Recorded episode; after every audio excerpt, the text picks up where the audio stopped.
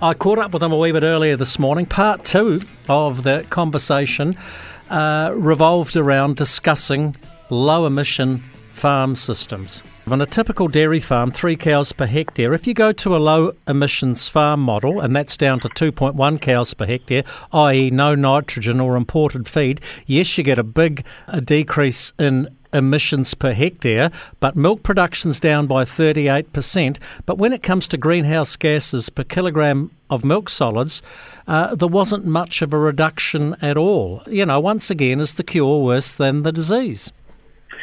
Uh, again, what we've seen, particularly in sheep, is that you can breed for low-emitting traits. Now, the, the, the sheep industry has moved probably a decade sooner than the dairy industry to look for and breed for the low-emitting trait. The dairy industry will do the similar research, will find a similar trait, and therefore I'm not entirely surprised at the observation given the current herd. The question is, will better breeding along with better feeding reduce emissions in the order of a percent a year? And the conclusion is we have in the past, and there's no reason to believe we can't in the future. Can we get there, for instance, by twenty thirty with our ten percent reduction? Just on animal uh, breeding? The the, the, uh, it's breeding and feeding practices. Yep. So it does matter what you feed the animals as well as what the animal is doing inside its gut. Um, the Commission's view is we can. The Commission's view is you can achieve the target by the end of this decade by widely adopting known current practices. And, to be fair, some land use change.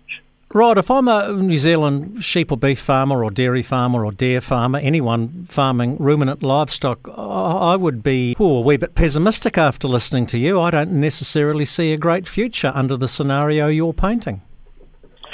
Well, I think we have to be very, very clear that there is a future for those who are able to take up some of the known practices, that there will be a future for the use of land, and New Zealand farmers have shown themselves to be very responsive to markets and consumer preferences and prices when it comes to using their land productively and profitably. And it may well be that some of those land uses are about sequestering within an emissions trading scheme. Some of them may relate to different agricultural production, and some of them may relate to different use for, for example, energy. Um, and that's all in the mix for when a farmer is sitting looking at their land going, what can I choose to do? There are two particular types of land tenure which are really constrained in those choices that they can make. Uh, one of them is land held in collective ownership by Maori and corporations and groups, because in some cases that land tenure doesn't give them the choice to change. And of course, high country pastoral leases also have restrictions on what the farmer can do with the land. So the Commission is alive to some of those impediments, even when a farmer faces a price, to actually change in ways that lower emissions. Doctor Rod Carr, final question for you, and this might seem a bit brutal, but do you like farmers? You were uh, quoted as comparing, I think, dairy farmers to whale hunters. I think you um, redacted that comment. But is this this isn't like a, a personal crusade on your behalf? No, well, first thing I would remind you all is that there are eight commissioners, and the advice provided the Commission was provided without objection from any of the eight members of the Commission's board. So the, the, the first thing is not to personalise it. Um, secondly, I've had farms in the family for generations and still have a farm forestry block and still have good neighbours who are farmers. Uh, and still enjoy time in the high country. So, no, I, I have a huge respect for New Zealand farmers, for the part they've played in nation building, for the part they continue to play in earning our foreign exchange in the world. Are we all going to join you by having a farm forestry block? Is this going to drive, and this is my final question, I really appreciate your time, what you're doing and what you're saying, is this going to drive more and more pastoral farms in this country into monoculture pine trees?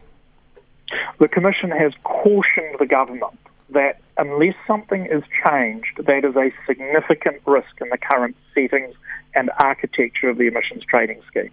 The Commission believes that there is a part for forestry to play in buying some time while we reduce our gross emissions. But the game here is we must reduce gross emissions, that forestry doesn't sequester methane, that forestry is permanently covering our land with forest cover for the emissions that you and I create today. That can't be fair on future generations. We must constrain forestry as an offset. In the meantime, we need to get gross emissions from all sources, including energy production and transport, down significantly from today. And on that, we can agree. Look, Doctor Rod Carr, thank you so much for some of your valuable time today on The Country. I do appreciate it, even though I might not agree with everything you say. Thank you very much. Nice to have the opportunity. Much appreciated.